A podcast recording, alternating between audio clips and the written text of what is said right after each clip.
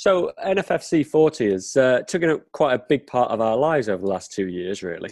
I guess the first thing we should do is start by explaining exactly what it is, really, just for folks who don't know.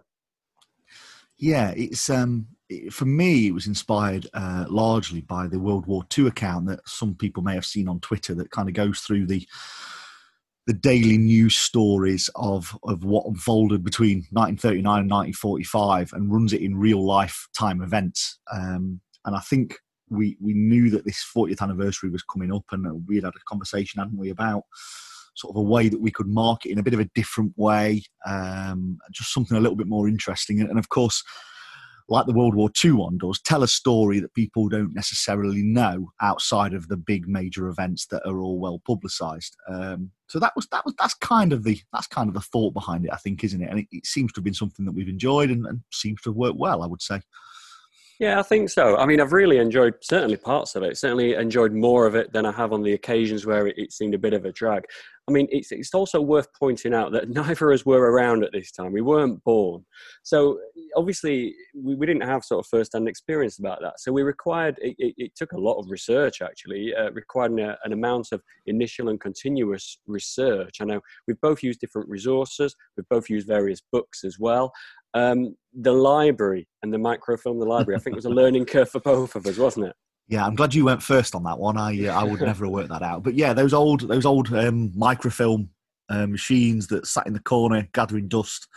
Um, I I found it uh, ended up being quite enjoyable actually. I, I sort of got into a habit of going about 11, 11 a.m. on a Saturday before a home game, maybe maybe once every six weeks or so over the couple of years we've been doing this, and just just just really enjoyed it. Got into some right mishaps with with all the film sort of wrapped around my neck, literally, um, on a couple of occasions. But yeah, it was uh, it was good. I, I, just enjoyed going through and finding those little nuggets that you could find. Again, as I was just saying, the little bits that no one's really um, no one's really ever spoken about, or not that we've ever seen anyway.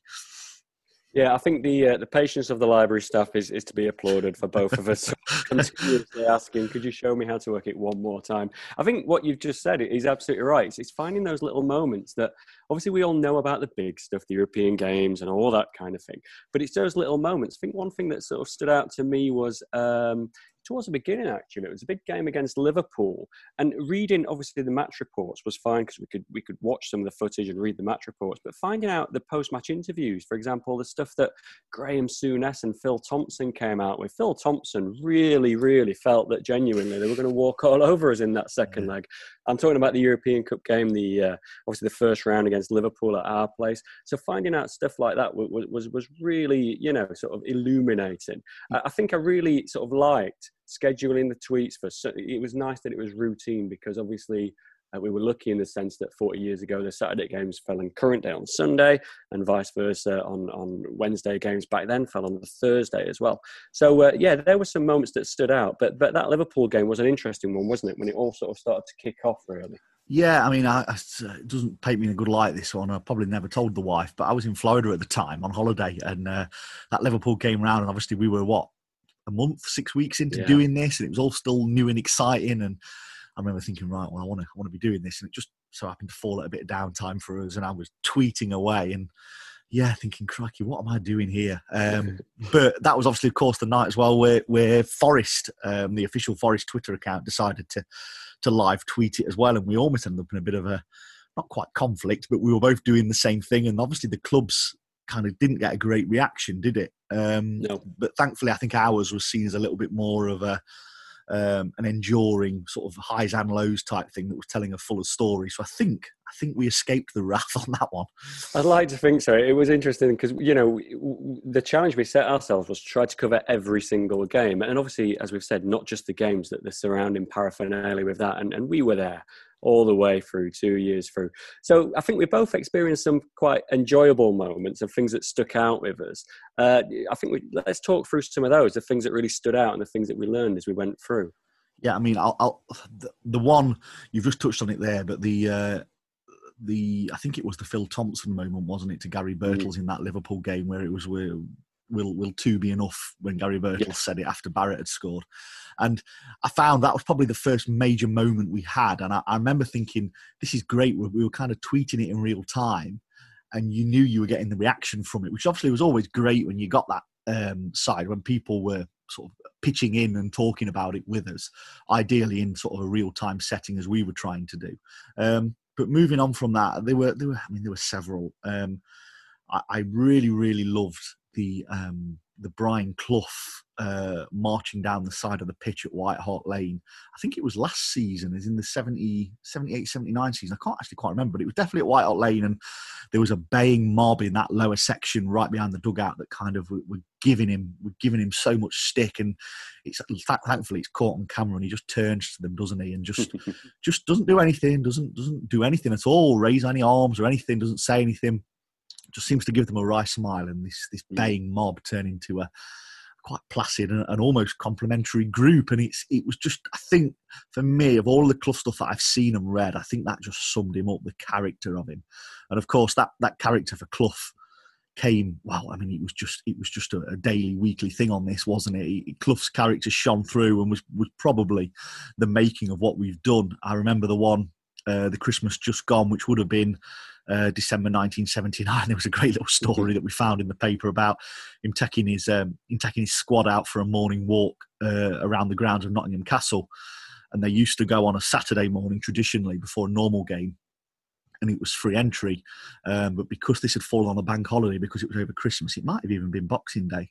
Um, the, the, the, unfortunate attendant on the gate demanded, I think it was ten pence each or something like that, and Clough refused to pay, and just walked in through the uh, through the staff entrance.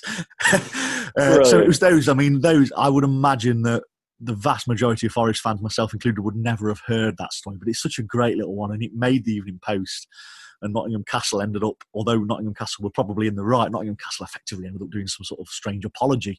Um, so yeah, that they they were the beautiful bits for me. Certainly, sort of Clough heavy as well. Yeah, I mean, I've just I've just referring to my Bible here, which was an invaluable resource. It's Philip Soar's uh, anniversary, the official history of Nottingham Forest, and I think it was Tottenham was seventy nine eighty, and it looked like the away game was in, in, October, and just that respect that they all had for him. You touched on sort of live tweeting. I think one of the things I noticed, we both sort of watched not every game, but we sort of watched quite a lot of footage and sometimes tweeted in real time. Um, and it was fascinating watching some of those things. I mean, obviously, what was occasionally frustrating was the fact that we didn't have much footage. And it was nice to try to bring those odd games like League Cup early round games away at Blackburn, which somehow just seemed something on paper, just try to find something out about it. But live tweeting was, I thought it was a fascinating experience because we, we, fed the narrative that football has evolved so much since then. But um, I was quite taken aback. I was quite surprised. The live games that I watched, it wasn't as slow as I was led to believe. And also, just more specifically, the way that Clough and Taylor obviously set up the team. I mean, some brief observations was that Tony Woodcock, especially in 78, 79, was absolutely some player. He was fast and he got the channels and he created space for, for John Robertson to exploit. Another one I really want to talk about was Viv Anderson because he was bombing forward down the right wings even before Pep Guardiola had this revelation about inverting right backs and turning them into midfielders or getting forward and all that kind of thing. Um, and, and, another thing that frustrates me is, is this idea that Claude Makelele invented this role as defensive midfielder. But John McGovern was, was doing this role superbly well um, throughout all of this period. And, and, and I guess you touched on it before there, but this idea that all the letters pages we found, sometimes players like John McGovern and even John Robertson came in for some stick and some hassle from the good public of Nottingham back in the time. Yeah, the um, the football post letters page was was was a remarkable sort of thing to look at on a weekly basis. Again, sort of thanks to Nottingham Library and their archives, and you would you would realise that modern football fans that we all think are are impatient and and fickle probably isn't a new a new thing, is it? The um the, the stick that McGovern got Robinson as well um, to an extent was was was, was was, was, was at times quite extreme as well, and it was it was sort of going on and on like, like the modern day Twitter uh, fan does, or it seems to do. Um, they would be laying in, and then of course because of how technology was by then, the response would come from another fan the week after or a fortnight later in the next issue. And yeah, it was it was it was very much snail mail sort of um, debate. But yeah, they they they did throw up some some lovely. Um, some lovely little tales from fans all, all over the place, really, not just Nottingham. Um, but yeah, the, the the performances as you were touching on them when we did manage to watch games and see footage, they were they were cracking games a lot of the time, and we, we played on often awful pitches. Um, I mean, obviously, we, we did go through some some pretty mm. dodgy weather spells during this, didn't we? Which I think we'll, we'll oh, touch yeah. on in a second. And but you think as well, we the amount of um, the amount of games we played. I mean, again, not wanting to go too much into sort of comparisons between them now, but we we not only did we play a lot of games because we were successful, but we played all these far flung friendlies and testimonials. I mean, we sent a team anywhere, and not just not just like a, a an under twenty three or a reserve side. These were these were our main players. Um, I think John Robertson um, played every single game of everything. I mean, not just league and cup, home or away. It was it was everything. I mean, um, right at the tail end of this, uh, a couple of weeks sort of before we're going to bring this to a close. We played like a ridiculous. We played three league games in seven days, but in in the middle of that was a county cup game against Notts County and a friendly in France against yeah. Stade Brestois. Um, and you think, cracky, what are we? Uh, what are we doing? And, and I'm picking out John Robertson just because his name's there because he did play every single game. But him and others, they played every single game. That's that's five games in seven days, eight days it might have been. And um, you think, yeah, cracky, that, that must have been some toll, but never seemed to be the issue that, it, that it's talked about now in terms of fatigue and stuff, stuff like that. I think it was um, remarkable. Robertson, he never missed a game. Of all the two seasons we've covered, he didn't miss a game at all during uh, those two seasons. I think it's beyond that as well. And and you're right, the friendly in France, and this was after I think one month prior going out to the United Arab Emirates to play three friendlies as well, just because we didn't have a game on the Saturday owing to the FA Cup against Arsenal. So it was remarkable that, that they did this, and also just going back to you know some of the some of the live games as well. I found myself involved in that. The 79 European Cup final wasn't as bad or as slow as the game I led to believe. Um, we hit the post. I think Robbo hit the post actually, and I thought we were firmly in control. And there was one stage. It was quite recent. Again, it was the jumping around here a little bit, but it was the Ajax game, the second the semi-final, the second leg in Amsterdam, and I was watching that. And, and towards the very end, uh, we managed to break away and get into their half because uh, we, we, we tried to attack actually, but we um, Francis and no, Francis and Birtles created this fashion, this chance to get forward, and, and Birtles could have been clean through if he wasn't offside. And I found myself rather embarrassingly shouting at sort of Birtles, "Ah, oh, stay on side, Birtles." They could have won two 0 there, which was again just talking about how involved you get. And just before I leave that, again, I talked about the players, but I also realised the tactics. I mean, Brian Clough and, and Taylor, they, they always said that they didn't really believe in tactics, but I, I think it's, it's I think that's a rather simplistic way of looking at it. Just looking at that Ajax game, we, we tried to attack, but we were pinned back. But bizarrely enough, we kept two up front all of the time in Francis and Birtles. And also, Robbo was pinned back. And the plan was for Martin O'Neill, whenever we did get the ball forward, for him to sort of run forward and, join the attack. And I guess what I'm trying to say is it, it wasn't just the case of Chuck come on the pitch and hope everything goes well. I mean, when you've got a team going through that successful period as much as they did. It, it can never be that simple. Um, and, and, and I think that's the thing. It, it never really occurred to me how the winter of, I think it was 78, was horrific. Yeah. And the fixture congestion with the European Cup and everything, it, um, that was some team in order to not only do what they did, but if it wasn't for that fixture congestion, perhaps they could have been even better as well. Yeah, yeah, definitely. It was it was an extreme winter again, obviously before our time, but um, both seasons, in fact, we, we we finished the season again partly because of success and things like that, but also weather. We end up finishing the season quite a long way after other teams. Largely, the season's done, and and Forest are still going, aren't they? Um, yeah. So so yeah, the um, the thing that I think always stood out was the fact that we you touched on it there, but we, we were spoken about as a little bit of a a little bit of a negative side. Um, we drew some ire certainly after that Hamburg final, uh, sort of what which is the end of what we're we're doing on this two year project. Um, it seemed to dominate from the stuff that I, we'd looked into. It seemed to dominate the fact that yeah, we, we little old Nottingham Forest had gone and won the European Cup twice, but what a lot of the papers were talking about was sort of negative Forest, um, sort of just almost being lucky and and nothing really, though not that I saw that not as much as I thought would be said about how how great an achievement it was. Of course, now we look back on it and we can all see it, but at the time it was about Keegan lashes out at this. But got to remember we were we were playing against a very, very good Hamburg side who did go on and win the European Cup a couple of years later. Um, and we lost Trevor Francis, who he was exceptional at the end of that season, wasn't he? He was banging them in. He scored two games in the goal in the two goals in the game against Palace. That was the one where he actually got injured, um, and he'd really, really come to life. Really helped us get through to the final itself. Certainly in Berlin against Dynamo. Um, and uh, we were really up against it. And you think, you know what? It was, it was, deeply unfair. We we did have we did have a game plan. We got the goal, and we mm. we, we effectively held off waves of Hamburg attack, but did it resolutely and well. And ultimately, that's that was what it was. And as you say, Gary Birtles could have could have got a second in the uh, in the last couple of minutes, but hey ho, I mean. It just always seems a little bit unfair to me how we, we were portrayed as that. But again, when you when you're doing what you do, you're there to be shot at, aren't you? Of course, yeah. I think I think that's uh, what I especially sort of enjoyed. I guess even more than than this first season was was this current season that we're in because I didn't really, you know, we all know that we beat Hamburg in the final, but how we got there and also the domestic season going on in the background that was quite an eye opener, I think, in some ways. And I yeah. learned some stuff that I, I really didn't know about. We've talked about fixture congestion, but in the in the January and the February, of the of 1980. That was a, a, mad period. I think we had seven games in January, two against Liverpool, some League Cup ties, some FA Cup ties that I was only vaguely aware of prior to this. We had six games in February, and don't forget how short February is. That was two against Barcelona. And then we faced Liverpool four times in 26 days. Mm.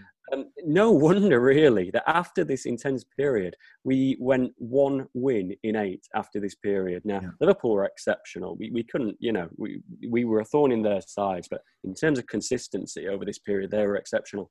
But we I think that's the frustrating thing, isn't it? This season, domestically, we were incredibly frustratingly inconsistent. Yeah, we we weren't. We probably weren't the, the side domestically that perhaps people sort of see when, when they look back or, or try and look back if they weren't around. Um, when you see Forest, sort of w- w- the Forest 79 80 side, was that one of the greatest ever? Well, you know what? Being honest, having re- watched all these games, a lot of these games, and reviewed them, in in, in the Division One. No, no, we weren't because we were we were pretty poor. So there were there were circumstances there, but we weren't anywhere near the side domestically what we were um, the year before, and certainly the championship winning side. Um, obviously, we, we lost in the League Cup final, um, unfortunately, but then we, we did go and win it European the European Cup. If we hadn't have done that, I think the season would be viewed as a bit of a disaster, really.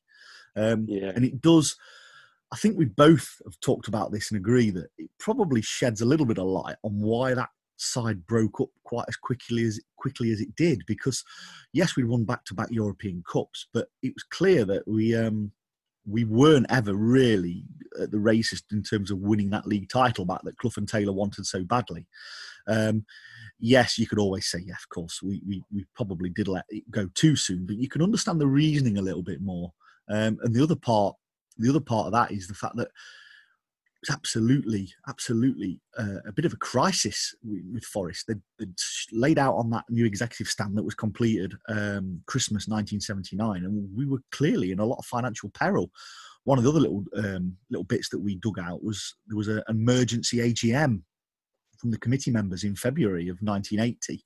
Um, which was effectively talking about how the club was going to survive and what could it do. And interestingly, Brian Clough who, who pretty much ran the club, as we know, wasn't invited and kicked up a right fuss about that. Um, and it was only really resolved a few weeks later. Um, so financially and from performance point of view, I think I think it went into that summer of 1980 thinking, you know what, we have got we have got a bit of a rebuild on our on our hands, and it's telling that by by what a couple of years later, I think you only really had um, I think you only really had Viv Anderson and John Robertson left, and they had both gone within another year or two. Yeah, it was it was it was an odd time, really. I think that um, what the, the other sort of not just the off-field problems but on the pitch the, the thing that got us was away from home especially domestically we were, we were poor and that really sort of built a little bit of pressure as well. But the thing is the, the team is an odd one. They, they they i think they had a horrific away record especially in the second half of the 79-80 season because although we beat ajax we we went through in the time we, we actually lost in amsterdam. But um, the thing about this team is that they could, they, they, still had this flicker, this fire, if you like, that they could occasionally turn it on when they needed to. And, and they had some decent domestic results towards the second half season at home, if not away. And then also, like we've said, beating um, Ajax, but also just to touch on it again, that Hamburg, uh, as you said, to go into that final, losing your informed star striker. And uh, we ended up fielding Gary Mills, who was in and out the side. I think he, you know, he was only coming in at occasions.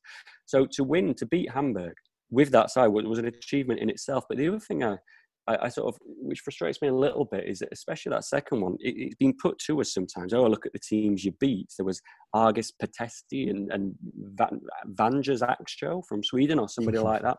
But when we got to the latter stages, um, the final, as we knew, was always going to be at, at the Bernabeu. And in the other semi final, Real Madrid had uh, beat Hamburg 2 0 in the first leg. This was some team who would have moved heaven and earth to get through to the European Cup final in their own stadium. Uh, but they, they got trounced in Hamburg. So Hamburg, as you said, they went on to win the, you know, to win the European Cup next season. These were no mugs at all. And for us to do what we did in that situation, uh, it, it, just showed that the, this was a team that was able to pull it out of the bag. A few mm. other things I learned though as well is that Frank Gray was virtually ever present in that side, and I never realised that Stan Bowles played as many games as he did. I mean, he was signed, I think, early on in the season in 79-80, and and Bowyer was often in and out of the team as well. Uh, which took me by surprise a little bit as well. So there's those little things, those little hidden stories that always um, always kept me interested and engaged with it. Yeah, I mean, the, the likes of Stan Bowles were obviously a, a, nice little subplot for what we were doing, wasn't it? I mean, he came in a little bit of a maverick. People knew his reputation with the gambling and, and the rest, and um, quite quite famously, he obviously he obviously stormed out. And it's little it's little bits that you like to sort of piece together. I think a lot of us knew about Bowles and how he'd stayed around for a few months, but yeah, he did actually play and contribute quite a bit, and he mm. kept Bowyer out the side, who people look back as one of our all-time greats of that era.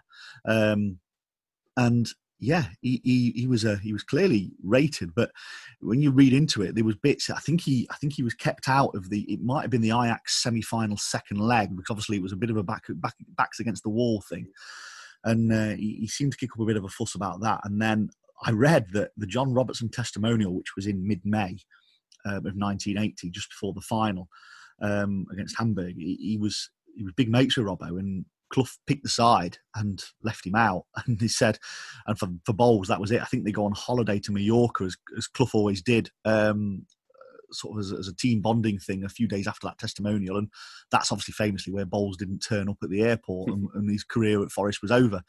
But yeah, it was those those bits of, of telling a wider story of what certainly personally I, I knew but didn't know. Um, they that, that was the making of this for me. That that was telling that wider story, um, and some of the things it set in motion. You could see, I felt anyway. Um, I I think you could see a deterioration, for example, between Clough and Taylor in the later part of what we've done. Um, they they there was a few quotes a little bit a little bit barbed back at each other. There was a thing where they appeared on local radio after a after a home defeat um, on a Saturday evening, and they they were a little bit at edge on with each other, which was which was good to find in terms of interest anyway. Um, and yeah, that wider story was so deep and so good. There was so much to it. It really has been a pleasure for all of the let's say, a bit of hard work um, to try and put some of these uh, lesser games on uh, where not much happens and you're trying to put up a program and a team lineup and, and tell the score. there are so many other bits of information that have really just intrigued us and just just just really made this worthwhile, hasn't it? Yeah, I think these. Uh, you just mentioned team lineups. The amount of times I have typed in Shilton, Anderson, Gray, McGovern, Lloyd, Burns is incredible. I could just reel them off. I mean, just one more thing that sprung to mind. Uh, the, we, obviously, the holidays in Marbella were a constant theme, and we didn't. I'd never realised they went abroad as, as much as they did. But also, there was there was a story about the chairman, wasn't there? Was it Maurice Roworth as well? Um, did, was this the time when he was was uh, up on charges at the post before office? before well? anyone sues us? It wasn't Maurice Roworth. Uh, Okay. It was uh, I forget the guy's name, but yeah, our chairman. Early part of 1980, it was something to do with embezzlement or something, wasn't it? it was, I don't believe it was related to Forest. Um, I believe it was post something to do with office, I think. he post office. I forget the guy's name, but yeah, our chairman obviously had overseen most of that glory period. Yeah, he went to jail, didn't he? I think. I Um, again, I mean, who knew? Who knew? Um, it definitely wasn't Maurice Roworth um, because um, this, there was something about him towards the end of the season, um, right, and he became our chairman. I think years and years later, potentially, that's right. potentially just after Clough. I think after Clough had left. Um, but anyway, we um, there was another there was another guy. I forget his name. I believe it was the one that probably uh, welcomed Clough in the first place, 1970, 1975. He was quite long serving. Ah, yeah. Um, so yeah, um, his name will come to me as soon as we uh, stop recording this, no doubt. But Cool. yeah, I mean, little little things like that. You actually went to prison, and not much was made about it at all. You don't really see much of a much of a story about it in the stuff that we found. Um, but yeah, those little those little bits. There was the there was the there was the manhunt for the couple of young lads that threw the dart at the Arsenal goalkeeper Oh, from yeah. the Trent end. And stuff like about that. and we ended up finding we ended up doing about seven or eight different tweets about some lad who threw a dart and then it was just quite interesting to follow it through and you were you were reading the evening post and two weeks later oh, oh here it is little story this guy's been charged and banned from all football grounds and of course you can't help but think about then and now um, in terms of what would happen now if someone threw a dart and it was sticking out his arm wasn't it it was um. the Arsenal goalkeeper um, Pat Jennings. Pat Jennings, yes, physically sticking out his arm as he walked off the pitch at half time. It- it was- it was- imagine, imagine that happened now. it was it was an interesting time. I mean, looking often I'd try and put attendances in as well, and there were decent attendances, and, and hence the desire to build the executive stand. But then, uh, as you said, you know, Clough sometimes whinged about not being able to fill that stand, and that hence leads to these sort of financial problems that we had. Um, we, fans always moan, but I quite enjoyed finding out about. I, in my head, I was trying to put a historical timeline as well together. This was uh, horrific winters. This was high unemployment in Britain. There were strikes left, right, and centre. Uh, we had the winter of discontent, and um, just weirdly enough, just little things that amuse me a little bit. Uh, Sid Vicious was this didn't amuse me, but Sid Vicious was found dead a week before Trevor Francis signed, and at the time there was also lots of talk of devolution, and and it was just you couldn't not, I guess, try to sort of try to pin it all and contextual it all together and with the con- if there is any conclusion to be drawn that yeah football fans haven't really changed they moaned then and they still moan now as well uh, Yeah. so it's, I, I quite enjoyed looking at that aspect of it We um, so I mean, here we are, aren't we? We're we're we're, we're, we're at the end. Um, Mm. I think we've kind of covered everything that we want to cover. Um, there is no doubt whatsoever, despite a few misgivings that we had about our performances in, in this last season that we've covered, um, we were a hell of a side. I mean, it, it, it was incredible, and it has been incredible. So we are we are going to finish, aren't we, with the Yeah. um, the Madrid final against Hamburg, and then it may run for another couple of days. But we're, we're gonna we're gonna bring this to a close, and that's that's why we want obviously just sort of do this sort of podcast just to reflect and, and summarise. Um, so the idea being that hopefully people will give it one last hurrah with us. Hopefully contribute, interact with us. Um, ideally, the idea is that you interact um, in in the 1980 time frame rather than sort of in the past tense, um, and and do it that way. So yeah, the Madrid final and and out for us really. Yeah, I was just going to say we might even reply to some tweets, uh, Yeah. given that uh, if, if it's in real time. And apologies if people found we were being rude. We just wanted to keep it in real time. Yeah, I think that's always been a big thing. Uh, maybe a little bit pedantic, but when people have responded to us in in the present tense of 1978, 1979, 1980, we've we've generally tried to go back to them to try and just a bit of fun, isn't it? Um, I think we've we've we've warped a few minds by trying to make it a bit complicated when someone's talked in the past tense, and then we've tried to make it in the current tense, and, and people have got a bit flummoxed. So uh, yeah, we, uh, but yeah, where, wherever it's set in sort of real time, we'll we'll try and interact, and that I think that's Yeah, so what- part of it. Absolutely. What we'll do is we'll tweet out. We found a few links for the full ninety minutes of the Hamburg final, uh, and you know we'll uh, we'll tweet through that, and hopefully, I mean, if you want to, that would be quite nice to sit and watch it, and we can all pretend that we're watching a football game. Yeah, and and a, and, a, and a football game that very rarely these days has Forest being successful at the end of it as well. well, let let's see how it pans out. Let's see if it still yeah, ends. Spoilers, up, spoilers. Yeah, I don't know who which way it could go. So uh, yeah, that'd be absolutely brilliant. And uh, I think that's the. Oh no, there's uh, yeah, there's just just that final game, and we'll see how it goes from there on. Yeah. So um, I think before we wrap this up, then I think it'd be only right and fitting just to sort of say thanks to everybody that um, sort of followed it um, and interacted and has just hopefully got some sort of enjoyment and, and, education out of it as well. I think that was a big part of it. We need to thank a few people, probably. Matt Appleby has been mm-hmm. fantastic, hasn't he? Sort of, um, yeah. I know he helped a lot with Johnny's film um, and yes. really does have a great knowledge. Obviously, the guys at the library we spoke about, and and uh, and the book as well. Danny Taylor's book and Phil Soar's yeah. book have all been have all been brilliant. Uh, a book from uh, Ken Smales as well, and Ken being obviously quite a big part of that era, and he comes up quite a lot in, in our tweets and stuff. So some real useful sources of information, and, and thanks to to all of those individuals that have sent us snippets um, that have just helped us tell the story. Uh, I think we, uh, I think they've really helped us along, haven't they?